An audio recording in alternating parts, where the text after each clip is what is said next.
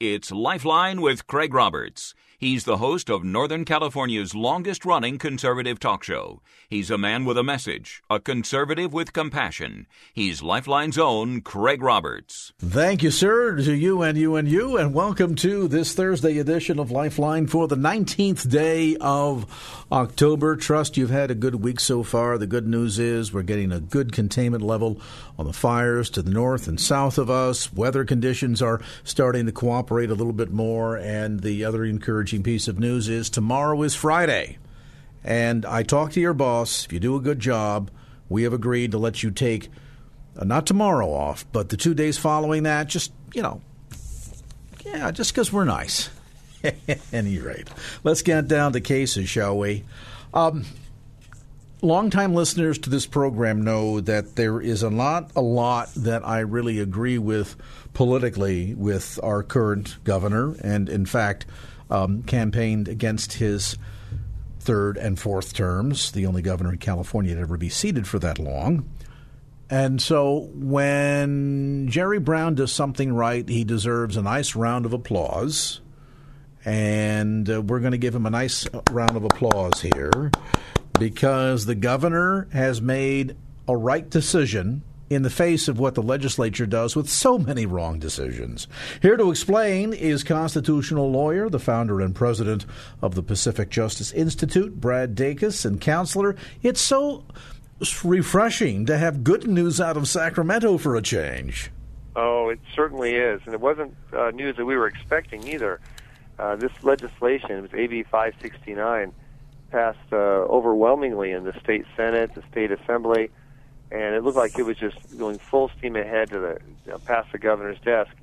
Uh, but Sunday he surprised us, and he actually vetoed it, and it was uh, such a um, such a, a wonderful uh, burst of good news, considering how severe uh, this legislation would have been on virtually uh, every religious institution and uh, private Christian school in the state of California. Let's talk a bit about the background on this bill. As we have been discussing for lo these many months now, uh, this was an attempt to essentially um, bring religious organization schools, religious institutes in line, so to speak, uh, with the California pro abortion agenda and it provided for some pretty heavy fines and even criminal penalties um, if, in fact, um, there was a disconnect between the desire of the state and what the business or organization wanted to do, or between the organization and its employees. So take us a little bit deeper, and, and if you can, counselor, draw us uh, parallels, if there are any, between other similar situations like the Little Sisters of the Poor or the uh, Burwell versus Hobby Lobby case. Yeah, I, I think that's real, real important. Uh, what this would, would do is it would require all employers, including, like I say, churches, religious institutions, uh, not to, to be able to um, to to fire an employee or to punish an employee uh, when that employee uh, en- engages in um, any sexual conduct um, or uh, has an abortion that are in violation of that institution's beliefs and values uh, it would have uh, applied to, say, for example, like a, a crisis pregnancy center, pro-life pregnancy center, and if the, one of their counselors had an abortion and was open about it, said, "I think this is a great thing, and I'm going to tell all the women in crises I meet with that it was a great thing." There's nothing that that pregnancy clinic could do, even though their, her messaging would be completely different uh, than what they stand for. And also, it it basically says to religious institutions, uh, you know, uh, you can have employees that don't practice what you preach, and there's nothing you can do about it, despite your deeply, sincerely held religious beliefs. And of course, uh, we saw in the Hobby Lobby case where the Supreme Court upheld uh, the rights of, uh, of business owners uh, to have um, moral standards in, in accordance with their uh, deeply held religious beliefs. And um, and we think we will see this. We'll see the same thing actually coming out in the Little Sisters, which is a wonderful uh, ministry rights uh, case. So uh, it's it's a definite success. But if it had become law, we at Pacific Justice already had our plaintiffs. We already had our our, uh, our complaint ready to be filed. We were just very pleased that this time around we didn't have to. What do you think? Um, persuaded the governor to run the opposite direction? I mean, normally there's such harmony between the, the governor's ideological bent and that of the controlling party in this state, the Democrat Party, that typically it's almost a fait accompli that once the legislature passes a bill, no matter how ridiculous, how outlandish, it's going to go onto the governor's desk for his signature. Why the departure, do you think? Well, I think part of it is the fact that Governor Jerry Brown is uh, has been around a good while. Uh, and he has, a, I think, more of a sense of, of independence from the legislature, unlike many governors. Uh, you know, he obviously he signs usually most of the stuff he gets from them, uh, but this time I think he looked at it and understood how a, how radical it actually would be. Uh, number one, you know, for the government to have this kind of a, of a mandated control over religious institutions and uh, crisis pregnancy centers, but second, I also also think he had some some wise counsel that let him know that, hey, if you sign this, um, there's going to be a lawsuit filed the next day, and they have a good chance of winning because this is so intrusive and so controlling with regards to religious institutions by the government uh, that uh, there's a good chance that uh, that in fact the other side will win, and uh, this this will have your signature on it. And so I think that I think both were, were considerations that he had to uh, take to heart in making the decision to go ahead and veto it. It was just too radical, uh, too unconstitutional, and it was just so blatant in that regard that I think he really felt he had to had to veto it. It's got to be a case too where at this stage in his political career, uh, he he must be thinking about legacy. And uh, yes. there have been enough jokes made about his first two terms in office as governor. Uh, we don't quite hear uh, as many comments about him uh, in the second round here, with about a 20 year separation between sets of terms.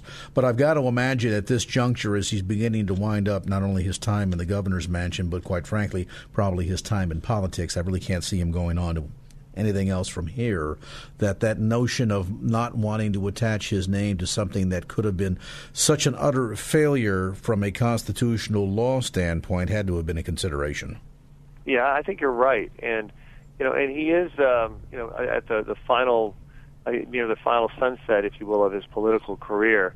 And I do think there's a different mindset that can kick in in uh, thinking about not so much political jockeying and pleasing interest groups, but instead thinking about their legacy and uh, what they want to be known for. And and no governor wants to be known for something that is uh, stricken down as as unconstitutional um, as as I think this this would be. And um, so I think I think he uh, I think he did the right thing. The, now the downside is uh, he is going to be leaving, and we are going to have a new governor. And unfortunately, this legislation will undoubtedly come right back again up to the new governor's desk. And that new governor, uh, there's a good chance, looking at the possible candidates, that that new governor will sign this to appease uh, radical interest groups from the left, and that could be a real uh, major attack in, on religious freedom. We, of course, and we, of course, the Pacific Justice Institute uh, will be uh, standing ready uh, to file a lawsuit once that, uh, and if it is signed into law. And at the end of the day, uh, there is a degree to which I think we can take some comfort. While we never want to see bad law um, uh, come about, uh, there are still at least protections available to us through both the California and the federal level Constitution to help provide some relief, provide some protections. Uh, I don't have a lot of faith in uh, the potential uh, decisions from um, levels of um, jurisprudence such as the uh, Ninth Circuit Court of Appeals, but certainly if it had to go higher, there is some hope that there will be a shared interest in recognizing, as the Supreme Court heretofore has, uh, the individual religious freedom rights of not only um, people of faith in the the Christian realm or in the church realm, but even in the private and business sector realm. So, good news certainly tonight with Governor Jerry Brown late in the evening over the weekend, uh, vetoing uh, vetoing Assembly Bill 569 that really really um, significantly hampered the ability of religious institutions to hire and retain employees consistent with teachings on uh, such important matters as the sanctity of life. And so uh, Not often do we say hats off to Jerry Brown, but you know, you can make a note on this day, the 19th of October in 2017. By golly, Craig Roberts said it.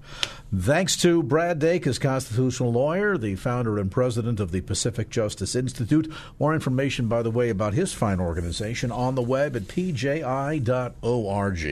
That's pji.org. 515 on the clock. Time to head over to the KFAX traffic center as we say good afternoon to Michael Bennett with the latest on your Thursday ride home. Hey, Michael. And now back to Lifeline with Craig Roberts. Tolerance. It's a term bantied about with great abandon these days, especially by those on the left. Liberals who wish for freedom of expression and understanding for all peoples of all persuasions, hawking all agendas, uh, with the sole caveat that tolerance is tossed unceremoniously out the window when it comes to those deemed by the so called tolerant left to be intolerant. And by intolerant, they mean pretty much anyone who doesn't tout their party line or embrace their body politic. A new book out that gives us the inside story to this issue of an attempt by the liberal left to silence everyone else. The book is called The Silencing How the Left is Killing Free Speech. Its author, well known political pundit, news analyst, USA Today columnist, and Fox News contributor, Kirsten Powers. Kirsten, let's talk a bit about this attack on free speech coming from kind of an unusual end of the political spectrum. I mean, aren't these the same people, the students of yesterday and the teachers of today, that began the free speech movement on the Berkeley campus in the 1960s? Yes, exactly. And I, I call the people in the book the liberal left to distinguish them from what I consider just the average Democrat or even your average principled liberal who still really holds firm to those ideas of tolerance and diversity and free speech that you were just referring to. Uh, and, and that's what makes, I think, what they're doing that much more troubling is because on the one hand, they're, they still claim to value these things while at the same time they are using all sorts of different tactics to silence the debates, to say certain things, you know, certain debates are over, that we aren't allowed to talk about certain things anymore, and if you do talk about them, you will be labeled with some toxic moniker that's, you know, going to make you radioactive basically to the rest of society. And, and, how do they live with themselves in the sense? And, and, and you've had a chance to deal with both ends of the political spectrum, both as a reporter and news analyst. Uh, there's this sense, I think, that some of them are out there promoting the same kind of stereotypes that they themselves purport to hate. Right. Well, I think that that they are able to do it because they really do believe that what they're doing is a righteous act. They they believe that they have the capital T truth, that they know what is right, and that there really is nothing to debate, and so that they don't they they don't feel that there is a need to, for example, treat somebody who opposes same-sex marriage as anything other than a homophobe or a bigot.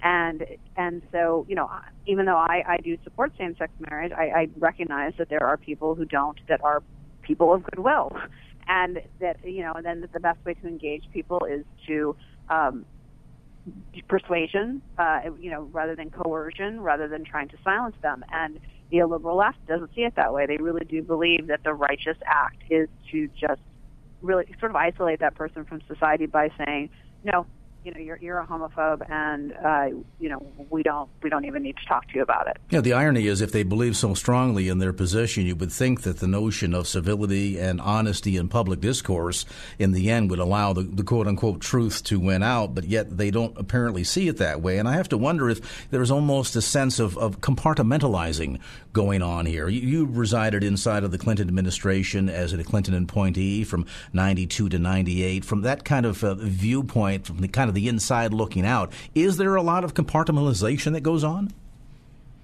I don't. I I don't think that they really feel a need to compartmentalize because, like I said, they really do believe that they believe so strongly in what they're doing that they they feel like that they're on the right so-called right side of history or the you know the right side of the issue and and so that they you know there's, I, there's this example this just happened last month of uh, uh, Christina Hoff Sommers who's she's an AEI scholar, and she came. She went to Georgetown and Oberlin University in the same month to speak on what she calls equity feminism. It's her version of feminism, which is different from liberal feminism.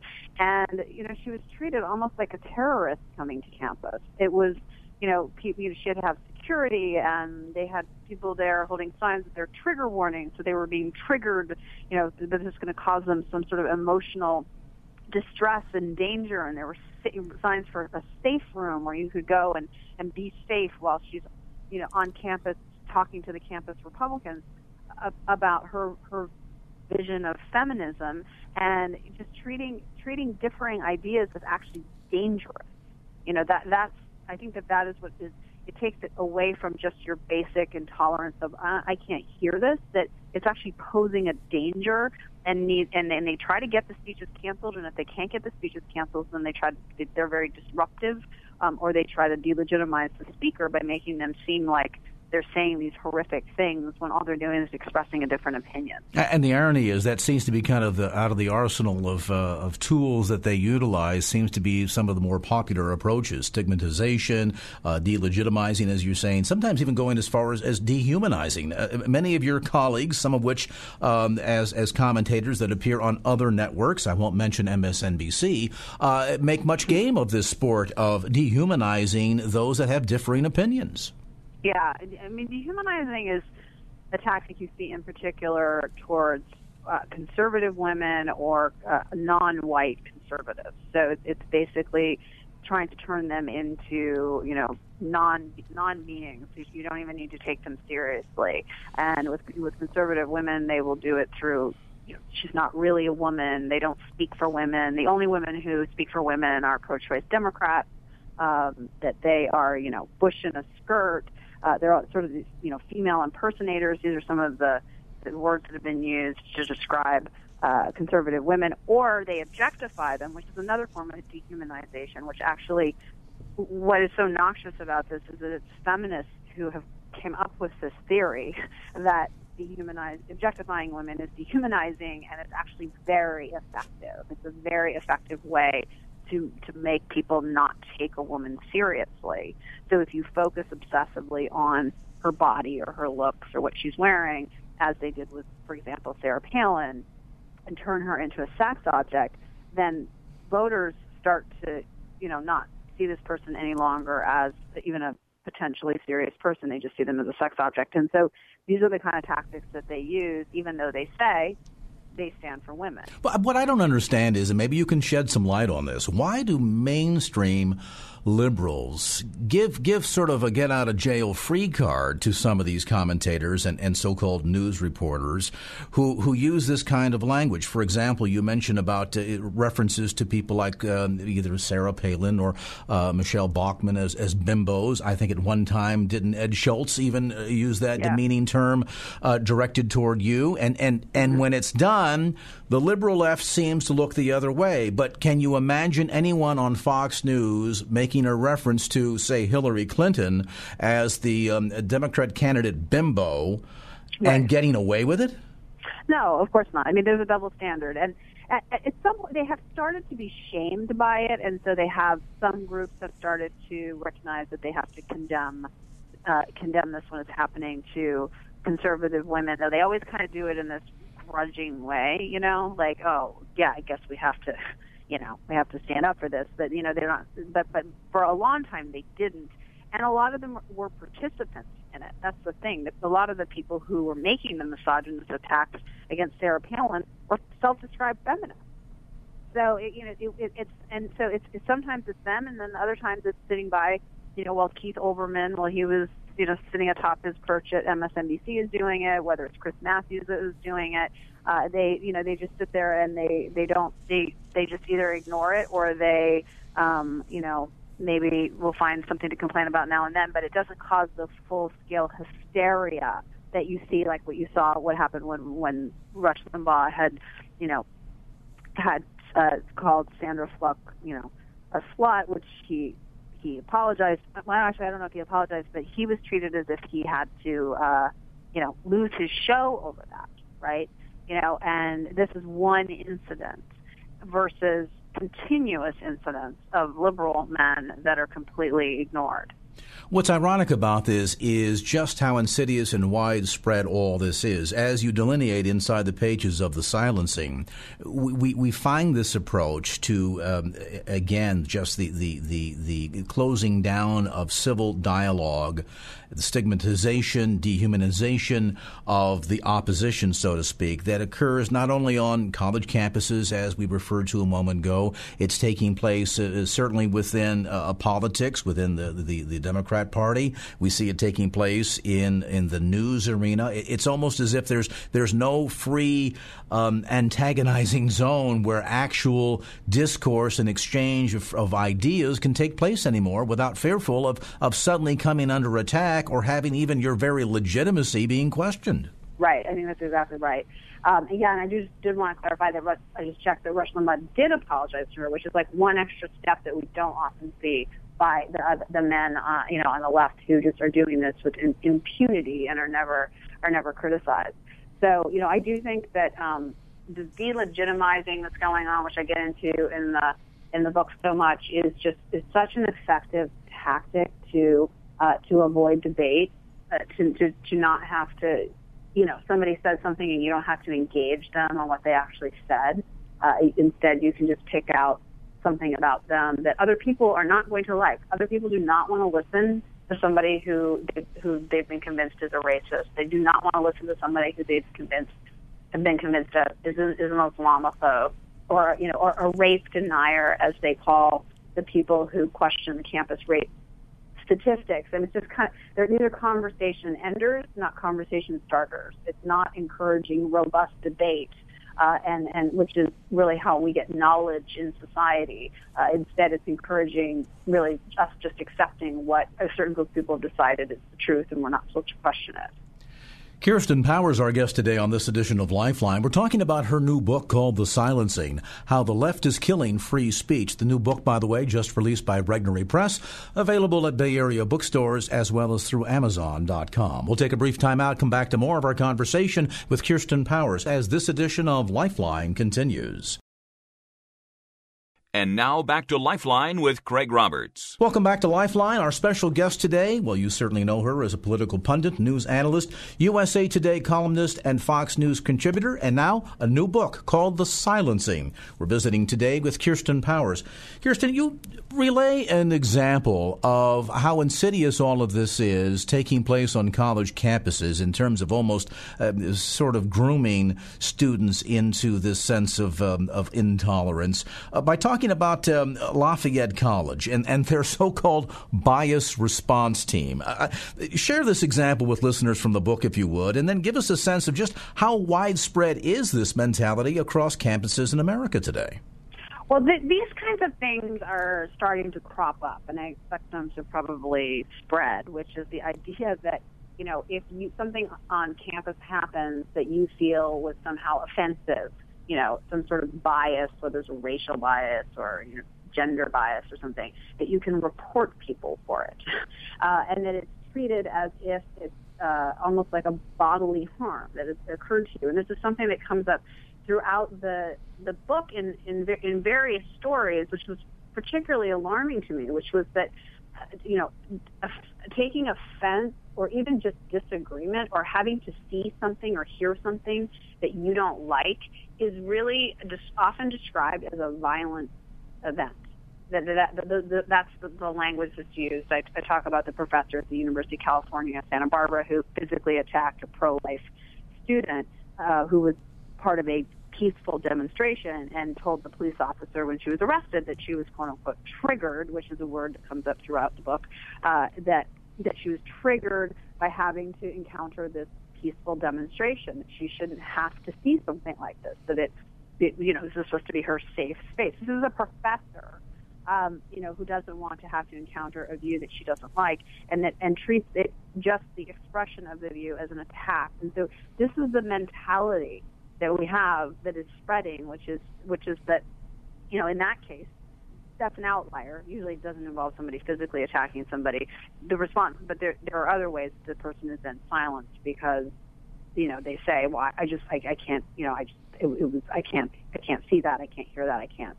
you know, the irony is that you when you breakdown when you put this in context, for those of us that are old enough to remember, a, a, lot of the new liberalism today, whether it be on college campuses or in the mainstream media, sounds like a lot of the old McCarthyism of the 1950s.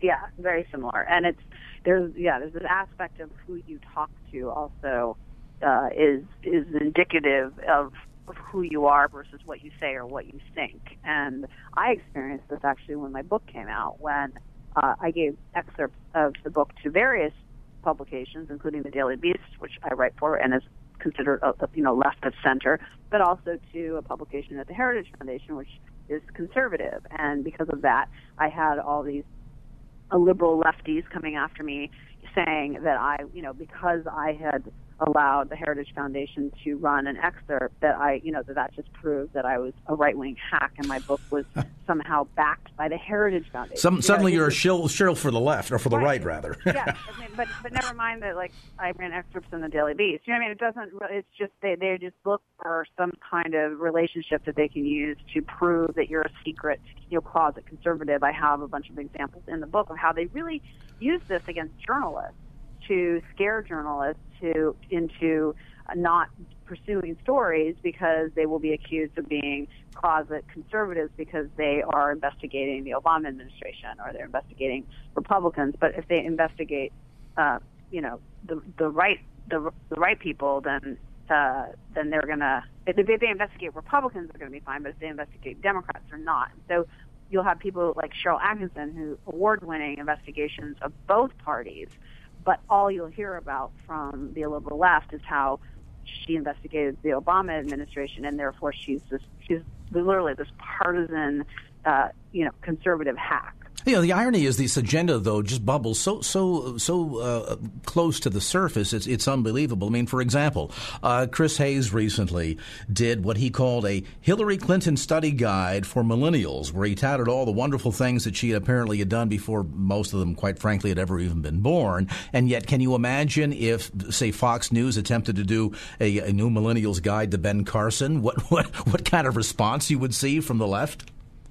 Right. Well, there's total double standard. I mean, you can't. There's, there, you know, there's this idea that, uh, you know, they spent all this time. I have a whole chapter on it, trying to delegitimize Fox News. Uh, the White House did, saying, you know, they're not a real news organization, and uh, and and telling other news organizations that they shouldn't treat them as real news organizations. And meanwhile, MSNBC is doing this times a million, you know. And and I'm not I actually I think MSNBC is free to do that. I don't. And if and if the, and if George Bush had ever come out and said they weren't legitimate, I would have been the first person to defend them. You know, I don't. I think that they they're they're, they're free to you know have have whatever kind of programming they want to have. And uh, and I and I don't think that that means that you know if Chris Hayes does something on one show that uh, you know, a reporter or a host of another show is somehow held accountable for that, right? I mean, like the same way, like they try to merge everything at Fox together. It's like, well, because there's Sean Hannity, then that means that Bret Baier can't be trusted. Well, those two things have nothing to do with each other. You know, they're completely different shows, and um, and one is an expressly an opinion show. And so, yeah, there's just an, there's an absolute double standard where you had Obama administration officials leaving and going to work for MSNBC after the same people who said that Fox was not a legitimate news organization.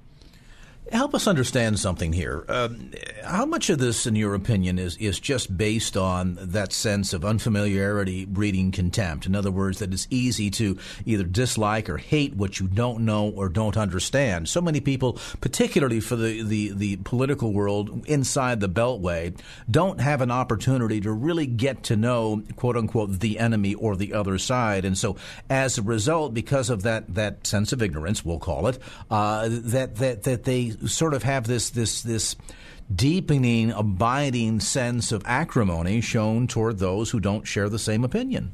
Yeah, yeah, I think that there's I, I, there's definitely an element of that. It's very hard to sustain these the, the, these ideas. For example, that every single person who opposes same-sex marriage is a homophobe. If you actually have friends or people that you're close to who have sincere religious beliefs that lead them to oppose same-sex marriage, and, and you can see, you know, that they they aren't homophobes. I'm not saying that the person's never a homophobe, but I'm just saying that that's, you know, that that at least in my experience, the people that I know, that that's not what's driving them. What's driving them is a religious belief. So I do think there is that.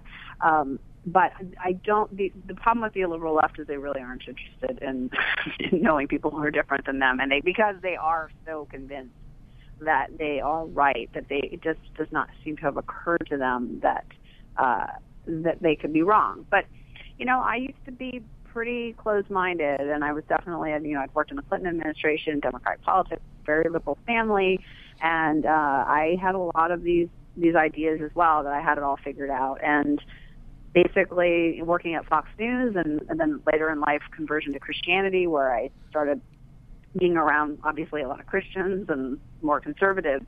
I you know it did slowly break down my my prejudices. Frankly, I mean they were prejudices uh, where I could, you know, I didn't necessarily change my political views, but I was able to see, oh, you know, there is a debate to be had here. Uh, there are things to talk about, and, and th- these are legitimate views. They're just different than mine. So at the end of the day, while it's it's often kind of surprising to see how closed-minded so many so-called open-minded liberals really are, there is hope, and and and and, and I think sometimes the opportunity to the degree to which it's possible. And I'm just thinking about people that are engaged in the day-to-day business of going about uh, their affairs to engage with people in mm-hmm. a loving, legitimate, intellectual fashion concerning the issues of the day, not with heated exchange and raised voices, but just just an, an open-minded exchange of ideas can sometimes eventually bring people around to another point of view. I think so. Yeah, it's it's often slow, so I think people get discouraged uh, you know, I think it's not it's not like you're going to meet somebody one time and that's going to happen. But I do think over time, and I've had a lot of friends tell me that it's you know, knowing me also has changed their views on some things, or even you know, they have their their ideas about what a liberal is like or what a liberal thinks, and and you know, and so I think you know, it's been beneficial in both directions. Well, the book certainly is very engaging in helping us to not only better understand what's taking place here, the dynamic between the two sides, so to speak, but also I think uh, uh, gives us a sense of hope that we can engage in some dialogue and eventually see some change.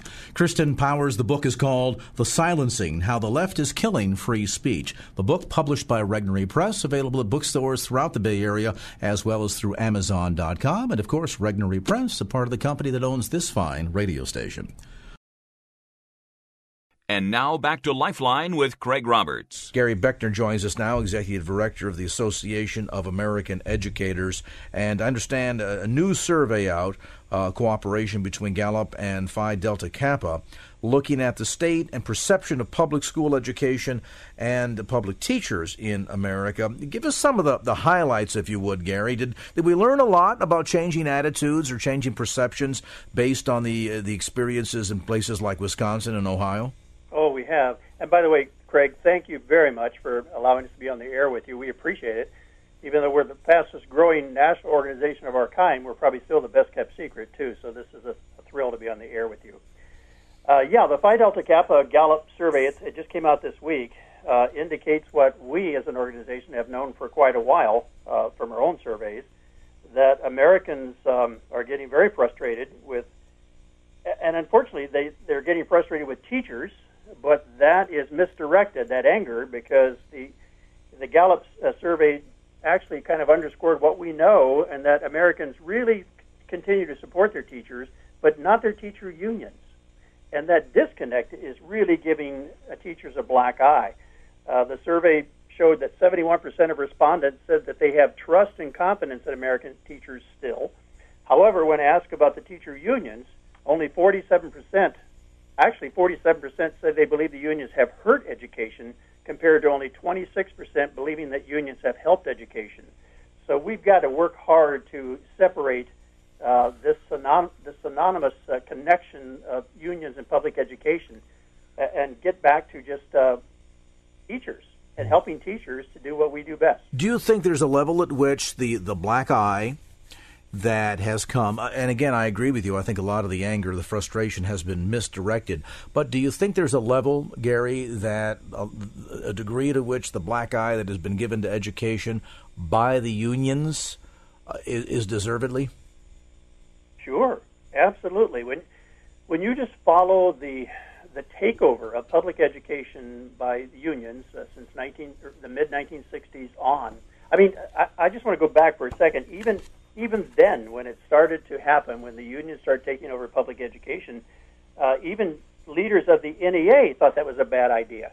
I mean, in a, in a Nostradamus uh, moment in 1968, the former NEA executive secretary, uh, Dr. Bill Carr, William Carr, warned the convention members at the NEA convention that this would someday lead to to, to, to destroy the confidence of the public in, in education. Well, I got to tell you, because and, and, I asked that question, uh, Gary, not not to necessarily throw uh, stones, but uh, years ago, I obtained a copy of a publication that was produced by the NEA and the California Teachers Association entitled "Guidelines for Academic Freedom in the Public Schools."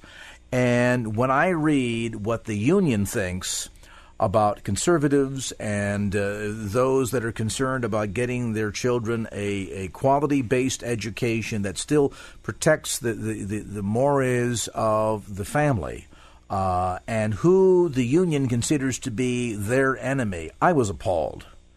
And I thought, you know, you're, you're painting the majority of the parents that send their kids to your schools as the enemy here uh, and they're not the enemy. If anything, I think the perception by a lot of parents who really understand the agendizing of education that's been perpetrated by the unions, as, as the unions being the real enemy of both teachers and students in education. Absolutely. There, there's so much evidence just following. There's a wonderful book written by Dr. Um, Dennis Cuddy C U D D Y of the University of North Carolina, Chapel Hill. Some some years back, he was working in the uh, Reagan administration, I believe. Could have been could have been George Bush Senior, but I think it was Reagan. And he did he just uh, was flabbergasted when he started uh, coming up against some of the education reform initiatives that the Department of Education was trying to put out, and then seeing the pushback from the from the NEA in particular. The AFT was there as well, pushing back. But he started investigating the history of why they would be so against reforms that would be in the best interest of teachers and especially kids. And he discovered that they have an agenda that has nothing to do with educating our children and has very little to do with actually protecting and helping our teachers. It's all about changing, transforming this country from a republic into a socialist nation. And if you and you you think we overspeak this, but we can give you the booklets and we can show you from our own research, actual document that we produced called Powerful Failure, how the National Education Association fails to use its influence for education to show you that their agenda has nothing to do with education and very little to do with helping teachers. Oh, I tell you what, uh, Gary, you're preaching to the choir here. I don't think you overspeak it. If anything, I might suggest maybe you underspeak it. uh, you know, the, the agenda that is promoted by the unions that actually is sole and separate from the agenda supported by most, you know, rank and file teachers are, are miles apart you know, it's interesting because I have long believed that, that education is a partnership, that it ought to be a, a dual responsibility between the parents and the teachers. I don't think that parents ought to just dump their kids on uh, public educators and expect them to come back, you know, after a six or seven hour study day. Uh, brilliant. Uh, there's no accountability. There's no effort put in, oftentimes by parents today, and I think that's a dirty shame. And I think the poor performance numbers that we're seeing in many of our schools across the country, the, the responsibility of which needs to be borne out by both the teachers and the parents. That said, I have often wondered why so much pushback by the unions. Hello, CTA, are you listening? Why so much pushback by the unions to create any kind of system of accountability? I got to tell you, one of the most dangerous things I think to public education or the success thereof today is this whole idea of tenure and the idea that just by the amount of time in service, you somehow magically reach the location or, or, or the position in your scholastic career as an educator where you're now exempt from any level of accountability, that you no longer ought to fear a lack of performance. Uh, you know that doesn't happen in the private sector. If I don't perform at my job, the boss will come in one day and say, "You got to straighten up and fly right." Or guess what? There's ten other talk show hosts sitting behind you that'd be happy to have your job. Why do the unions t- think that teachers ought to be exempt from that level of accountability? Well, Craig, uh, you'll be first of all you'll be happy to know that it's the union's agenda. It's not necessarily a teacher's agenda. I, our own surveys have indicated that our membership, which you have to understand, our members would be people that are looking for an alternative, a professional alternative to labor unions. So they would have a different point of view. But these are top teachers. These are national teachers of the year. These are good people, and they would agree that uh, our our last survey showed that 73% of uh, our members thought that the Colorado policy, the new policy for teachers in that state, where teachers can lose tenure if they're deemed ineffective for two consecutive years, our guys, by a vast majority, thought that's a good idea. I mean, there's there should be no job for life, especially if it has nothing to do, especially if you're a poor performer. I mean, it's just so you'll be happy to know that many, many, many teachers agree with that. Well, I know that some that have told me and confided in me privately have said, you know, uh, there's there's nothing worse for our profession than those who are tenured, who have given up, who maybe should never have been in the profession in the first place, and as a result of their protected status by the unions, ultimately drag everybody down. You know, that notion of one bad apple ruins the whole bunch. Mm-hmm. Well, remember, the union's job is to protect jobs. That's their job, and their their goal uh, is to make sure that uh, legislatively across the country, as in California, this is a constant battle in states across the country. 27 states in this nation, the unions, like in California, are allowed to take dues from teachers' paychecks, whether the teachers want to have be represented by that union or not. See, I'm I'm comfortable with the role of unions in collective bargaining and protecting, uh, you know, teachers' rights and teachers' benefits and and you know, uh, work labor uh, labor hours and things of that sort. I'm fine for all of that. Uh, my problem, Gary, is when the so-called interests of the union or interests of the teachers are now running contrarian to what is in the best interest of the parents and their students because in the end teachers have to realize these kids don't belong to you and the minute you think that you've got so called academic freedom to begin teaching a standard or a moral that runs contrarian to what is taught in my household, we got a big problem. That's right. Well, change is only going to come when enough of America's teachers wake up to the fact that being inextricably linked to labor unions will never allow them to get the kind of respect and rewards they seek. And, and put it another way, here's the bottom line. Teachers will never get the pay they deserve if they continue to be linked with organized labor. All right, I want you to stop on that for a moment, Gary, because I have got the 64,000. Oh, it's more than that. It's got so many zeros behind it. The question is unbelievable. I have a question for you that I have yet to have a professional educator ever be able to answer for me. Maybe it's going to be a first here on Lifeline. We're talking with Gary Beckner, Executive Director of the Association of American Educators. Bit of a different tone, as you perhaps detect, from what has been the typical dialogue with representatives of the CTA or the NEA for some inexplicable reason who will no longer come on this program. Don't know why. We'll, t- we'll see if Gary's still on the line when we come back after the. Nah, he's brave. I'll be good to you, Gary, but I got a question I think you'll find fascinating. Let's come back with more of our conversation right around the corner.